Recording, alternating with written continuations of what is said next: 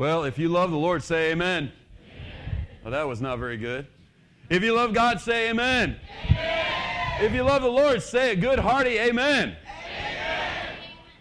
Listen to what the Bible says in the book of Deuteronomy. As God was speaking to his children, he said that it was his goal that they would love the Lord their God with all of their heart. I'm so thankful for uh, Mike's children, my kids that just sang, these young people, and uh, so thankful for the many, many years that they were able to travel together. They kind of grew up almost being brothers and sisters, and they started singing together when they were just little, little tykes. And uh, we have told them over and over. I've told my children, I know Mike has as well, that this is the most important thing in life. The most important thing is that you love the Lord your God with all your heart.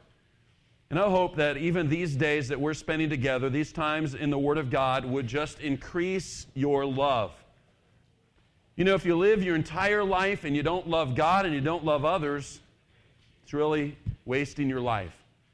So I want to encourage you to really take note to the truth of these songs that we've sung tonight and allow God to increase your love even in this service. Take your Bibles and turn to the book of Micah. Micah chapter 6 is where we're turning tonight. The Old Testament uh, passage of Scripture. This is what we call one of the minor prophets. The book of Micah, in Micah, is called a minor prophet not because he is a short guy, okay? Maybe you think that the major prophets were really big guys and the minor prophets were really little guys. No, that's not what it means, okay?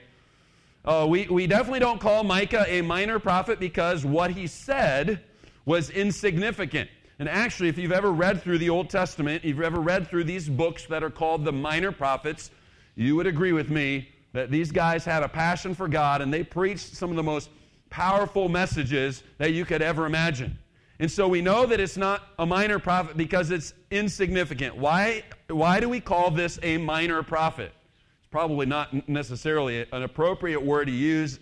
We just simply call it a minor prophet because it is short in length. And some of you are thinking, man, I wish all the pastors that I've heard were minor prophets, right? But uh, don't worry, tonight I'll be a major prophet, just as that's okay with you.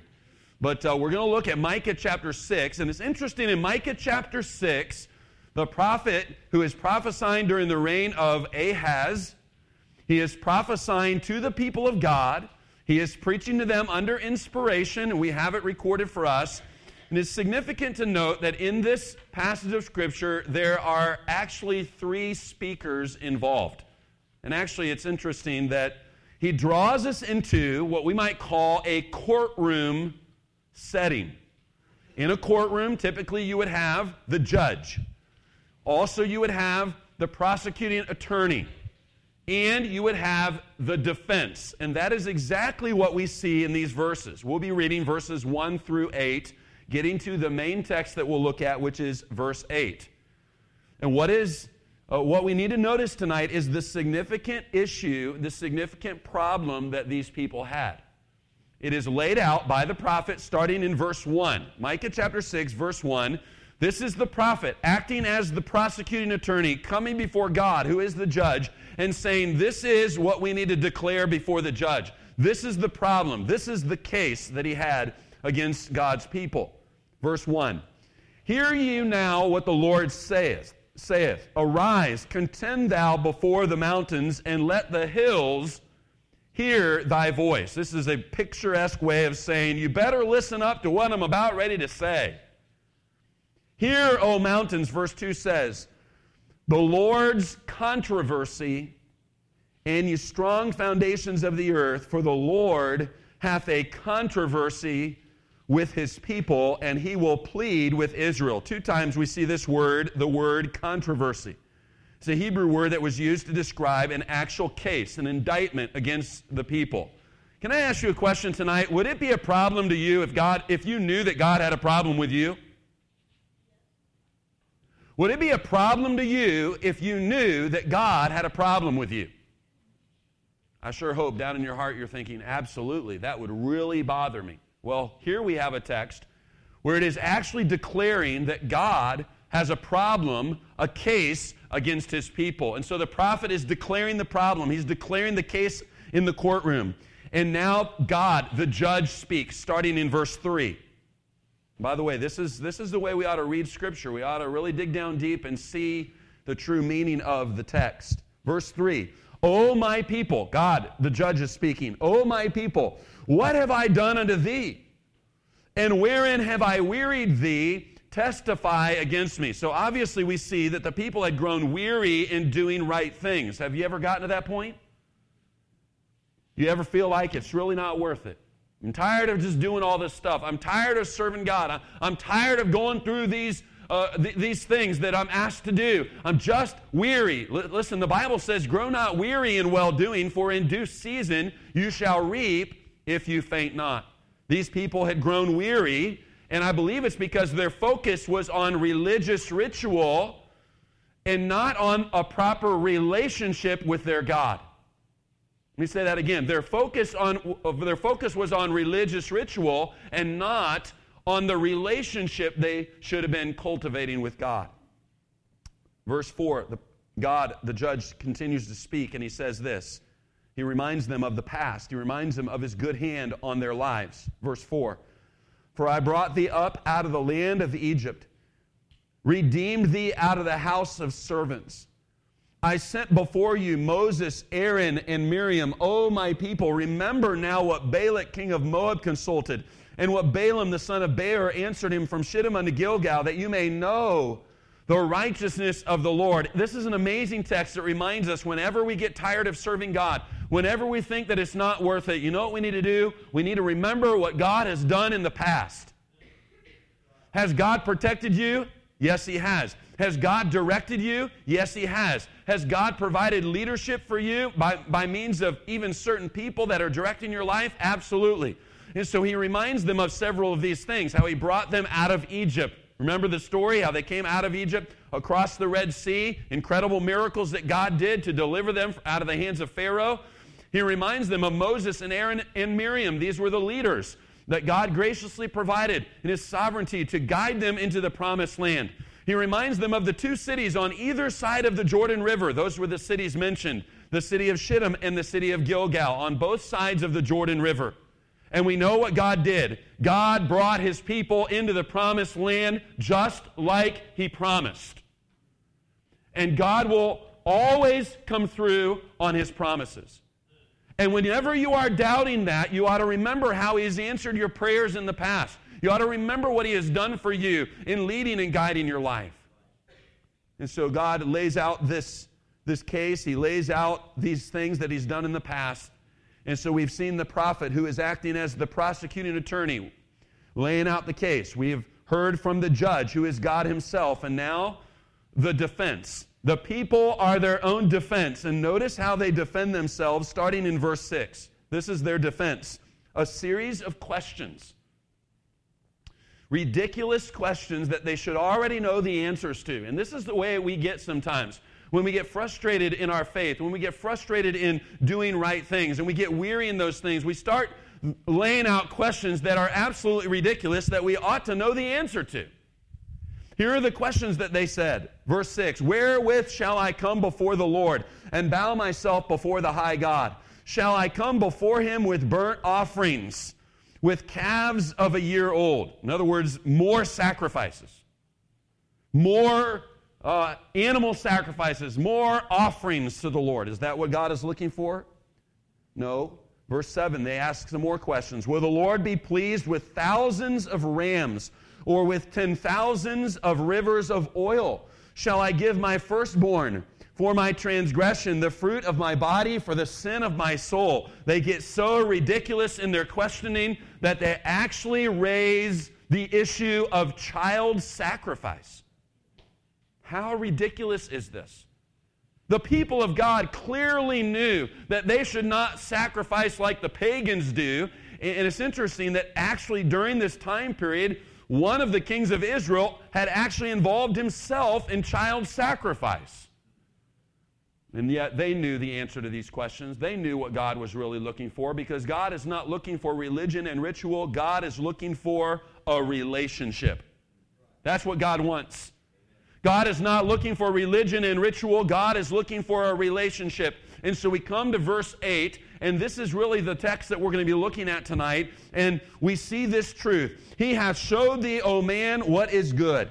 And what doth the Lord require of thee? but to do justly, and to love mercy, and to walk humbly with thy God.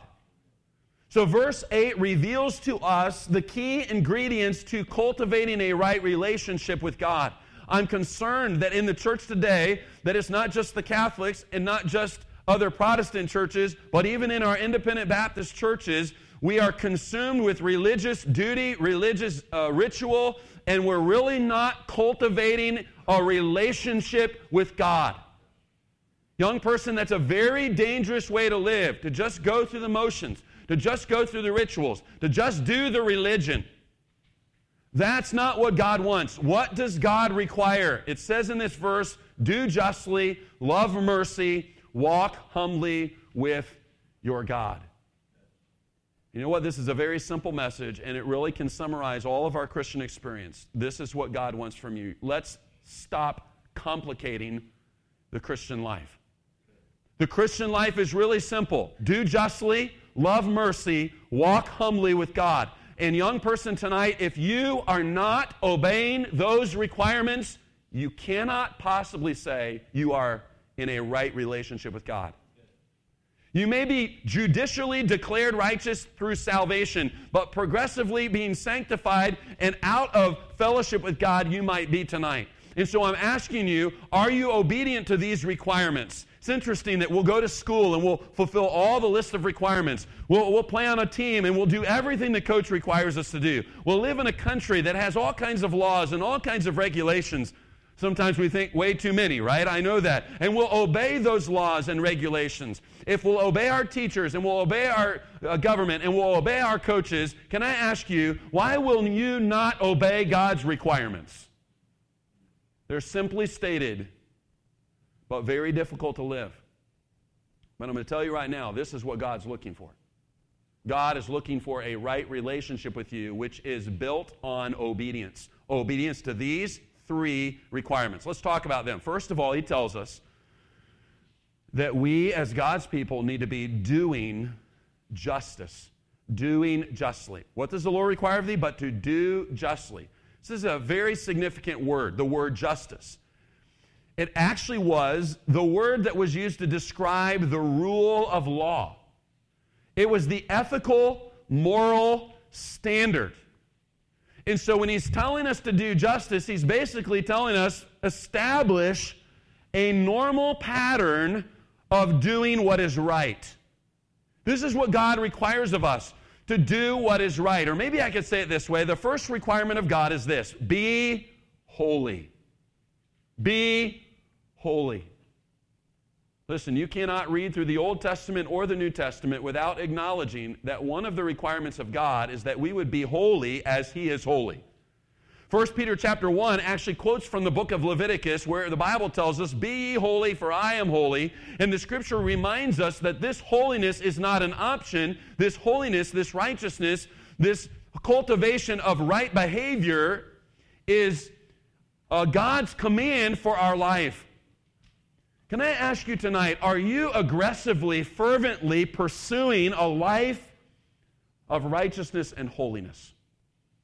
Now, let's talk about this for a moment because as soon as I talk about holiness, everybody starts to think that holiness is all about the way I behave. Does holiness include that? Absolutely. But be careful. Holiness is not just behaving right. How many of you have ever met somebody that behaved right, but you knew they weren't right?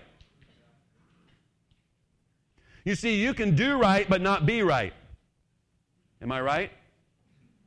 You can do right but not be right. But you cannot possibly be right without doing right. So I want to ask you this question Which is more important, the heart, the belief in the, on the inside, or the behavior on the outside? Which is more important? That's kind of a, kind of a risky question to answer, isn't it? They're both important, but I do believe that we should be careful not to get the cart before the horse. You know what I'm talking about? Now, if I just wear these clothes and not listen to rock music and not watch R rated movies and not let any curse word out of my mouth, and we could go on and on about certain behavioral standards that we're, we're asked to obey as Christians, and that we're taught in our churches. As long as I do all of these external things that everybody expects me to do, I must be holy.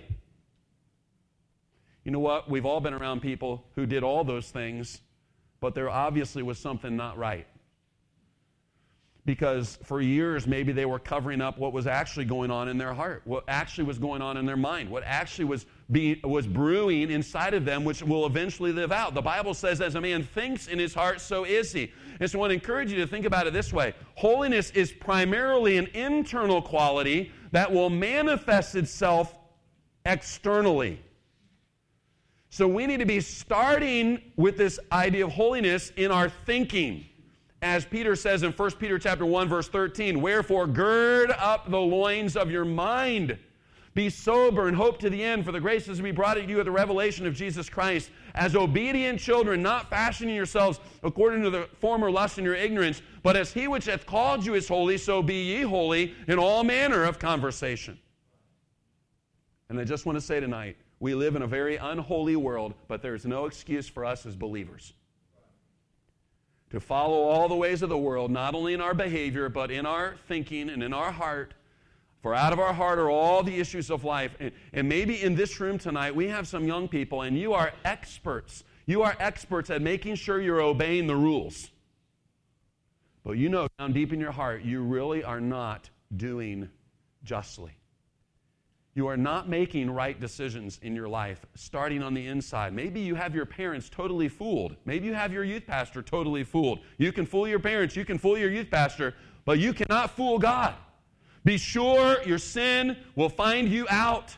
And the stories can be told and the testimonies can be told of young people who people thought were such spiritually minded young people. And all of a sudden, things come out that have been going on for years in their life. The stories can be told all night long like that of people who sat in church and appeared to be holy, but there was really no internal justice, internal righteousness going on on the inside.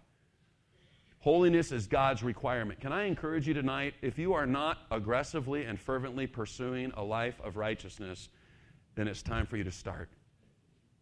It's time for you to start. Listen, you don't have to look very hard and long in this world to find a whole lot of sin, a whole lot of sensuality, a whole lot of people trying to influence you to do the wrong things. And I'm just telling you, if you're going to be a child of God, a follower of Jesus Christ, and you're going to be in right standing with Him, in a right relationship with Him, you must be eagerly and aggressively pursuing this life of righteousness.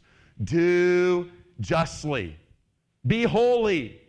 And if there's something that needs to be confessed tonight, whether it's internal or external, whether it's in your belief or in your behavior, whatever it might be, if there is something that needs to be confessed tonight, aren't you thankful the Bible says if we confess our sins, He's faithful and just to forgive us? Aren't you thankful for that?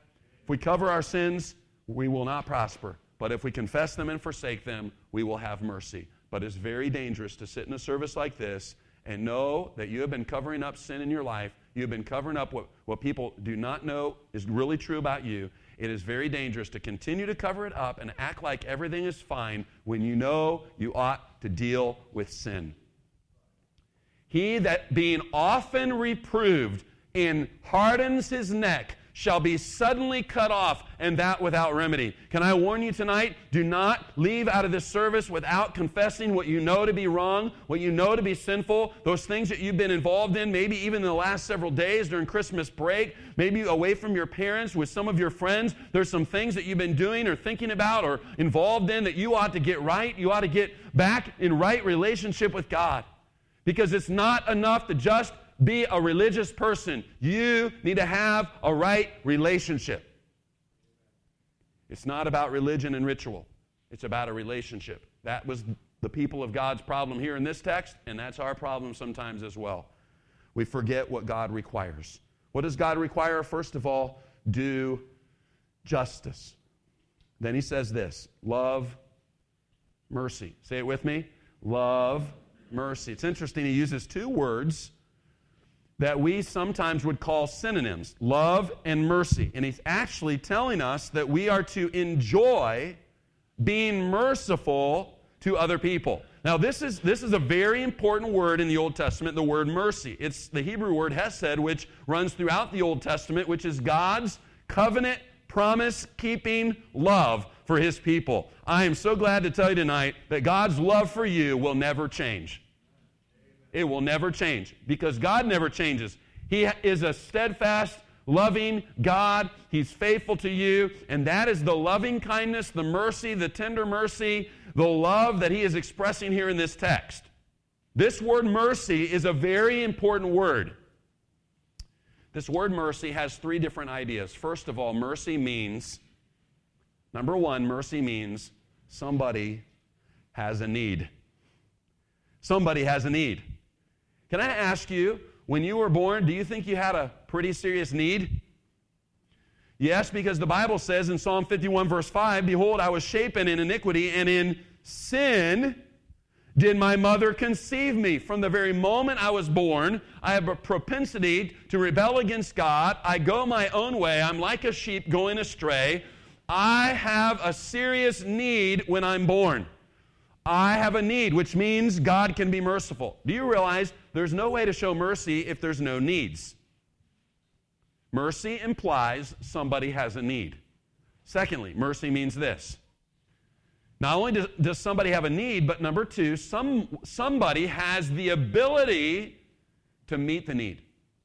You cannot have mercy unless somebody actually has the ability to meet the need. And, and this is where we can talk about the greatest story ever told the, gospel. God is the only one that can meet our need of forgiveness, right? And so the Bible says in Philippians chapter 2 that, that Jesus came, he took upon himself the form of a servant, he was made in the likeness of men, he humbled himself and became obedient unto death, even the death of the cross. And so what we know is that only God can save us. So God is merciful because he had the ability to meet the need. Mercy means somebody has a need. Number two, somebody has the ability to meet the need. Number three, mercy means this someone sacrifices and meets the need. And that's exactly what Jesus did. Though he was rich, he became poor, that we, through his poverty, might be made rich. What great mercy. This is why the Bible says, Greater love hath no man than this, that a man would lay down his life for his friends. You know what? We are privileged as Christians to see the greatest demonstration of mercy in our own salvation. His unspeakable gift of salvation is the greatest testimony of this mercy. Mercy means somebody has a need. Mercy means somebody has the ability to meet the need. Mercy means someone sacrifices to meet the need.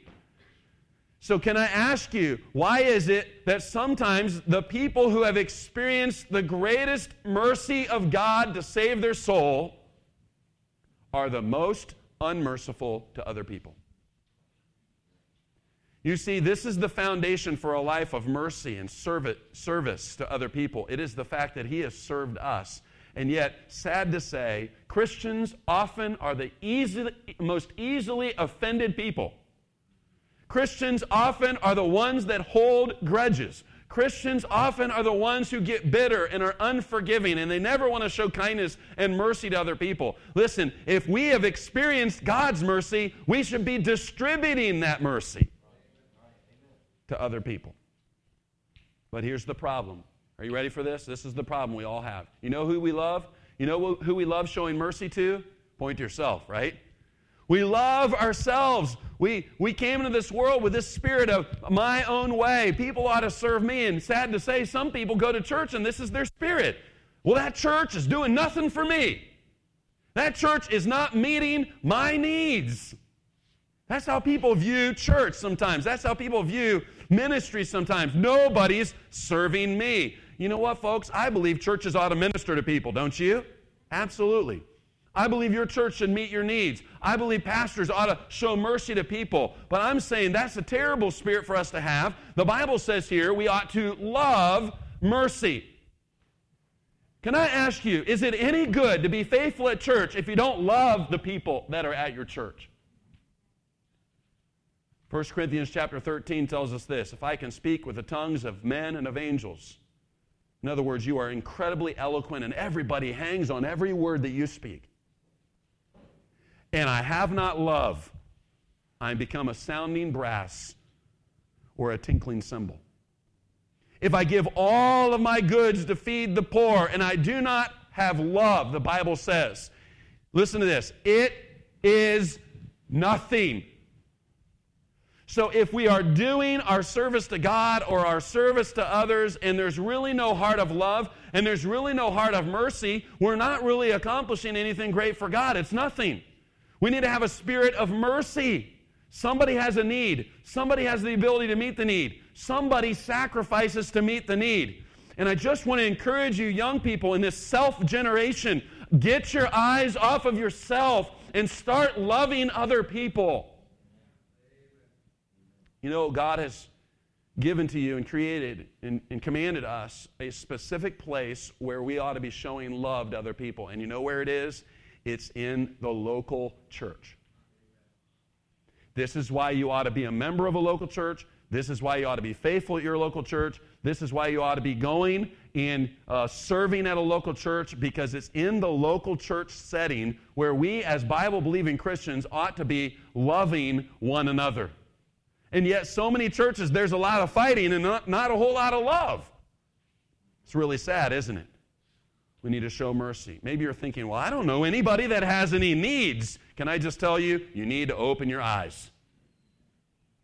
Open your eyes.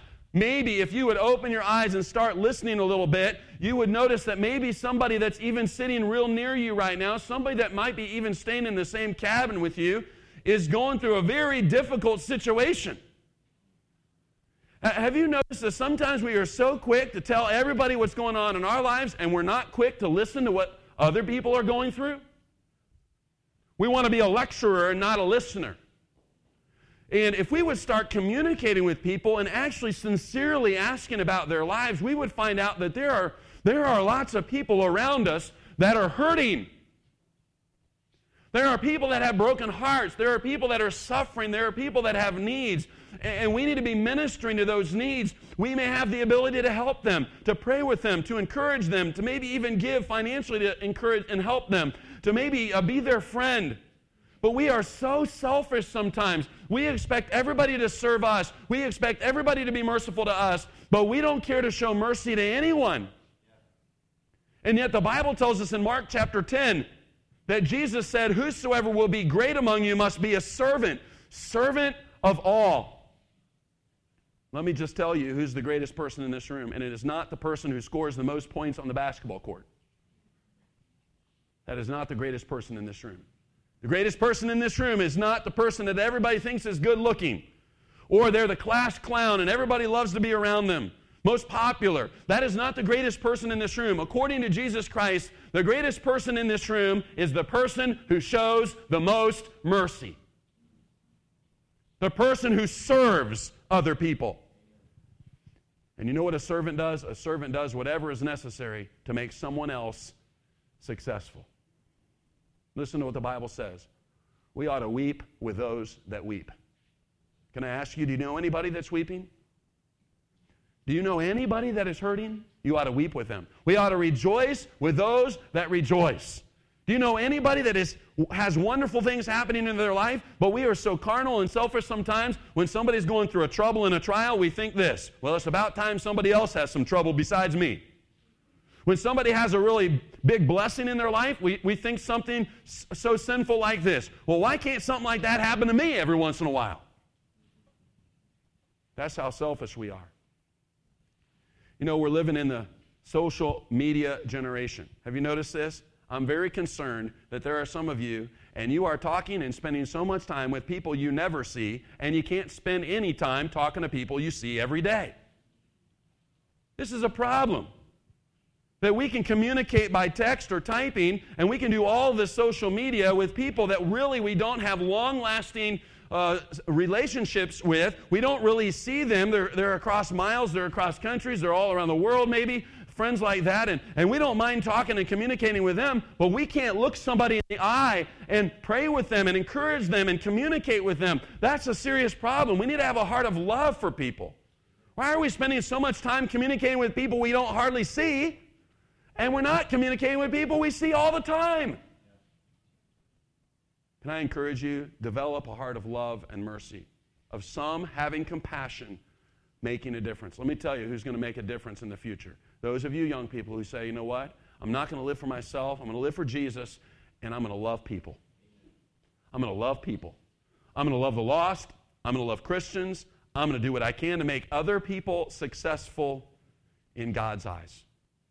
This is the heart of the Christian faith that God loved the world. And because God loved the world and He loved us, we also, as His followers, must show love to others. This is what the Bible says By this shall all men know that you are my disciple, that you have love one for another.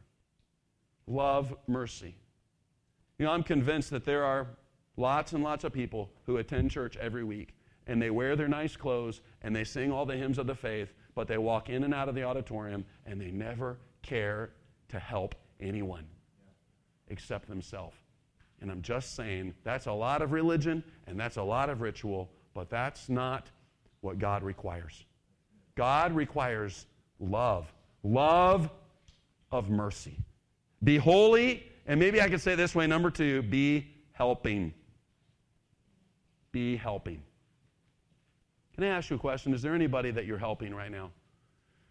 You know, for some of you older classmen, juniors and seniors, why not gather up some young, younger classmen in your, in your youth group, a junior higher, seventh, eighth grader, take them under your wing, pray with them, encourage them, ask them what they're reading in their Bibles, encourage them maybe in some of the talents that you have, ask them how school's going, uh, pour yourself into somebody else. I'll tell you, this is the greatest way to live. It's true joy. Jesus washed the disciples' feet, and when he did, he said, Happy are you if you do this to others. Think of it the King of glory washing the disciples' feet and then commanding them to go out and be a servant and wash other people's feet. I'll tell you, there's a lot of servants that have provided a wonderful opportunity for you to be at Southland Christian Camp this week. And I'm so thankful that they're willing to serve. They're willing to serve behind the shadows. They're, they're showing mercy. They're showing uh, kindness. And most of them will never be recognized. And, and that's, that's the joy that we have as ministers of the Word of God and ministers of the gospel. We serve for the sake of His name, and we serve so that others can be successful.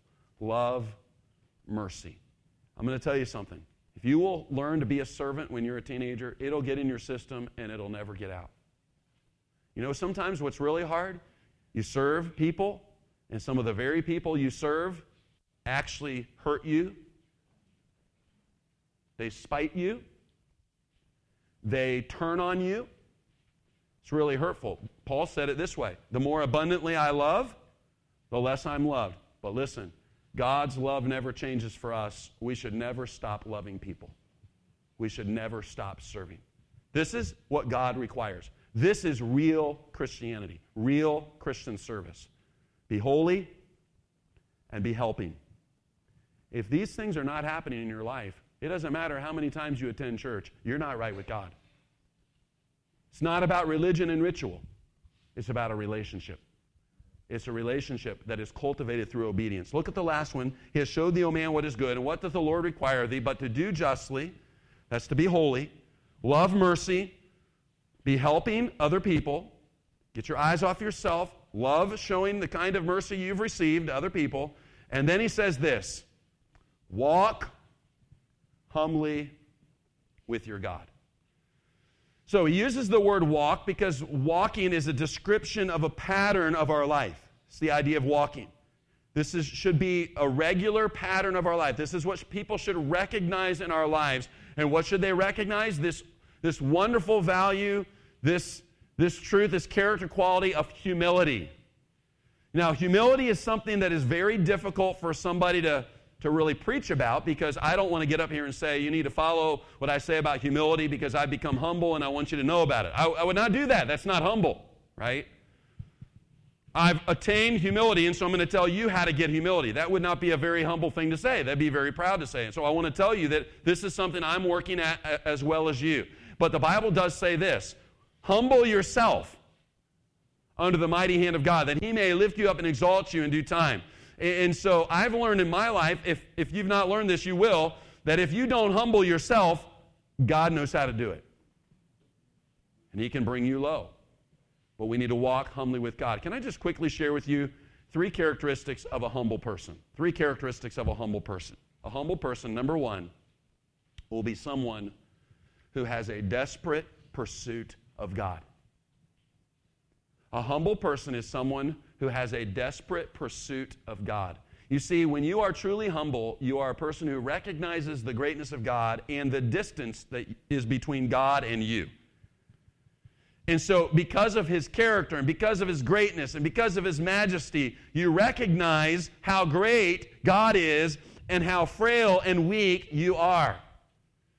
And so, in order to get that view of yourself, in order to get a proper view of yourself, you have to have a proper view of God. And, and, so the scripture tells us over and over we ought to know the Lord. Psalm 63 says, O God, thou art my God. Early will I seek thee. My soul thirsteth for thee. My flesh longeth for thee in a dry and thirsty land where no water is. And the people that see God, the people who know God, will be strong and do exploits. Daniel 11, verse 32 says. We have a great example of this in Isaiah chapter 6 when we see the prophet Isaiah seeing a vision of God and the angels calling back and forth across the throne room Holy, holy, holy is the Lord God of hosts. Now, listen, when Isaiah saw the character of God demonstrated in that vision, what did he do? He fell on his face and he said, Woe is me, for mine eyes have seen the King. Can I tell you that genuine humility is always cultivated by the knowledge of God? And maybe the reason why some of you are so cocky and arrogant and proud is because you are not viewing God very much. When you view God, you will not be proud because when you see God's holiness, you'll realize you're not holy at all, right? When you see God's love and kindness to you, you will realize you've got a long way to go. When you see his righteousness and his, and his justice and his power and, and his love and, you, and his grace, when you see all these things about God, it, it makes you realize how frail you are. True humility is always demonstrated by a passionate pursuit of God. And if you're not reading your Bible and you're not spending time with God and you're not getting to know His character, then you are demonstrating pride and arrogancy. Pride is the ultimate sin. In Isaiah chapter 14, it's the sin that caused Lucifer to be cast out of heaven. He said, I will exalt myself against God. I will be like the Most High. And pride is the ultimate sin and probably the root of every sin that we commit. So we need to humble ourselves before God, recognizing that a passionate, desperate pursuit of God is a demonstration God, I need you. And you know what? We do, don't we? When was the last time you woke up in the morning, the first thing you thought to yourself is, Lord, today I, I, can't do this without you. I need you. This is, this is the kind of spirit of a humble walk, a desperate pursuit of God. Number two, this second characteristic of a humble person. Number two, if you are a humble person, you will have a dedicated passion for God. It's a big concern that I have for young people today. There's a lot of young people that are very, very passive Christians. And uh, we really treat our Christian life like it's really not that exciting. There's no energy, there's no zeal, there's no fervency in our experience as a Christian. I think if you are a truly humble person and you recognize how great and grand God is, how can that not energize a life of dedication, a life of passion for God? Don't be passive, be passionate. Don't be passive, be passionate. The Apostle Paul, the Bible tells us, he served the Lord with all humility. Now, don't get me wrong, being humble is not just not being quiet, not talking, kind of sheepish, sheepish, you know, backing away from people. That's not true humility, that's false humility. We're not talking about backing away from what you know to be true. We're talking about being bold and courageous with the power of God on your life because you already have seen God, you know who God is, and giving your life as a dedication to Him being passionate for the Lord. And I hope that, that you would demonstrate that kind of humility in the world. Number one, we all have a desperate pursuit of God. Number two, a dedicated passion for God. And finally, the third characteristic of a humble person is number three, you will have a decisive praise to God. And I want you to turn to this passage in 1 Corinthians chapter 1. Quickly turn there as we continue to talk about this idea of humility. 1 Corinthians chapter 1.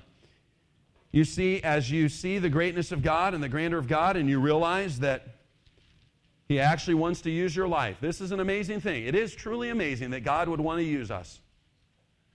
And then God chooses to use our life that we are very foolish to steal the glory to think more highly of ourselves than we ought to think. And so, in that very moment, we decisively choose to give God the praise, to give God the glory. This is what we see in 1 Corinthians chapter 1. Look what he says in verse 24, or excuse me, verse 25. Because the foolishness of God is wiser than men, and the weakness of God is stronger than men.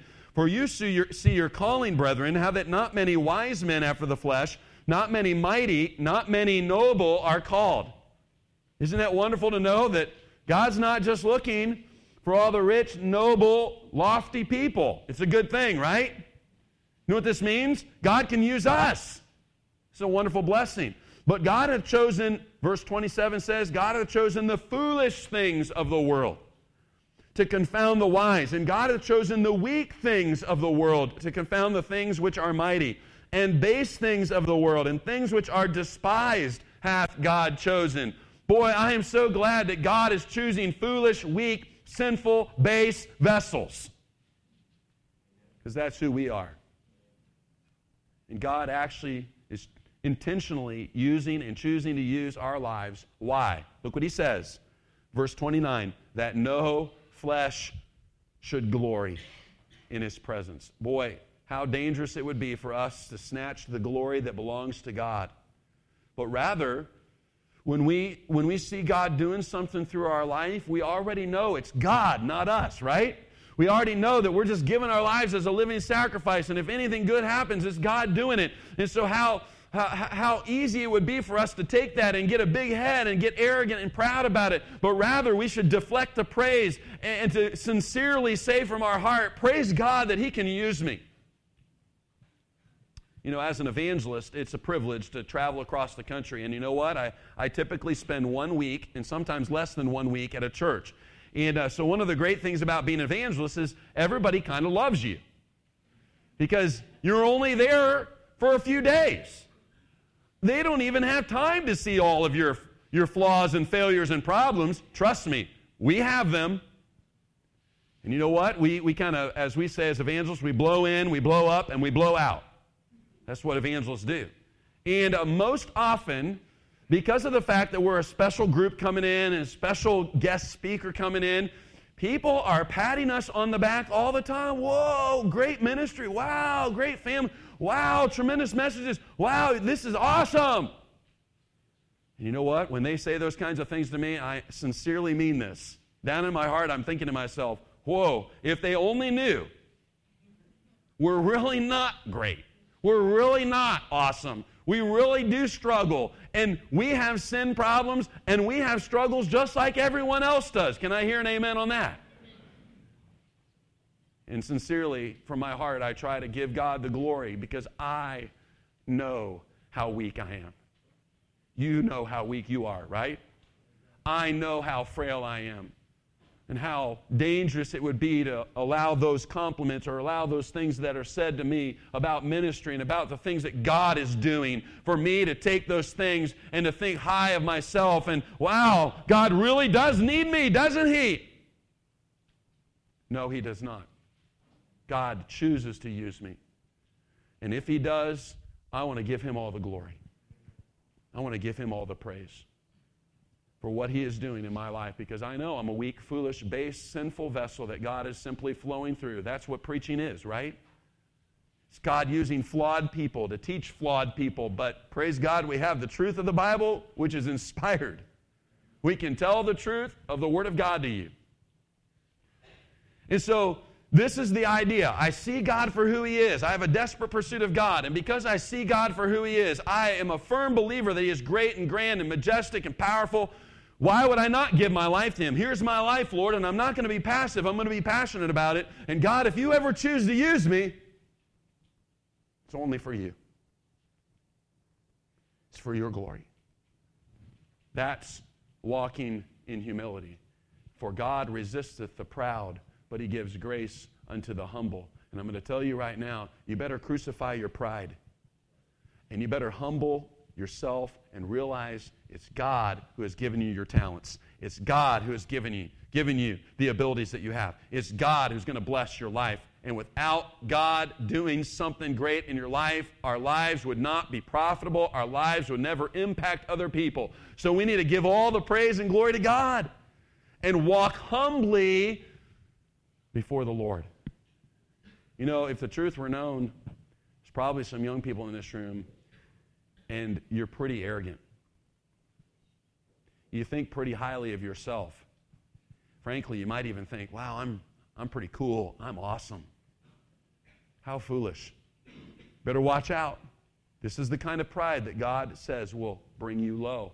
You need to walk humbly with the Lord. And one of the greatest ways to walk humbly with the Lord is to be obedient to His word and even obedient to what you've, you've heard tonight. This is God's requirement.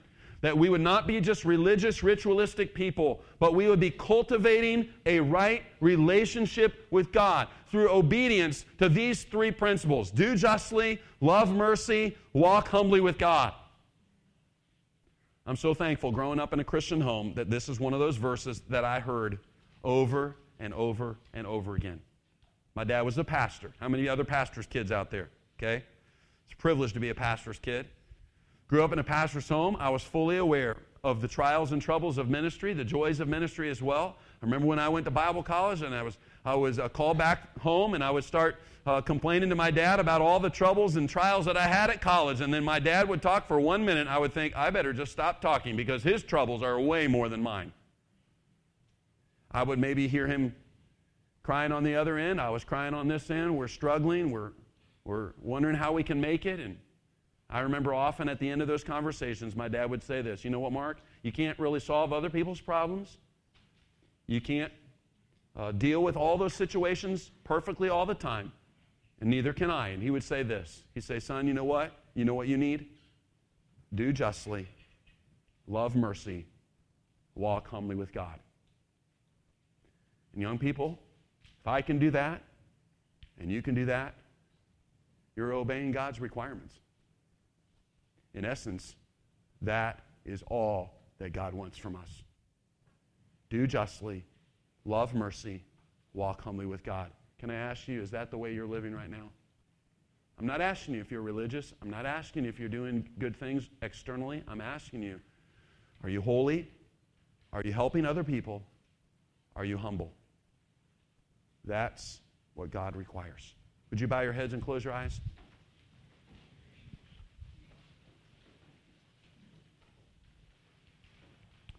I think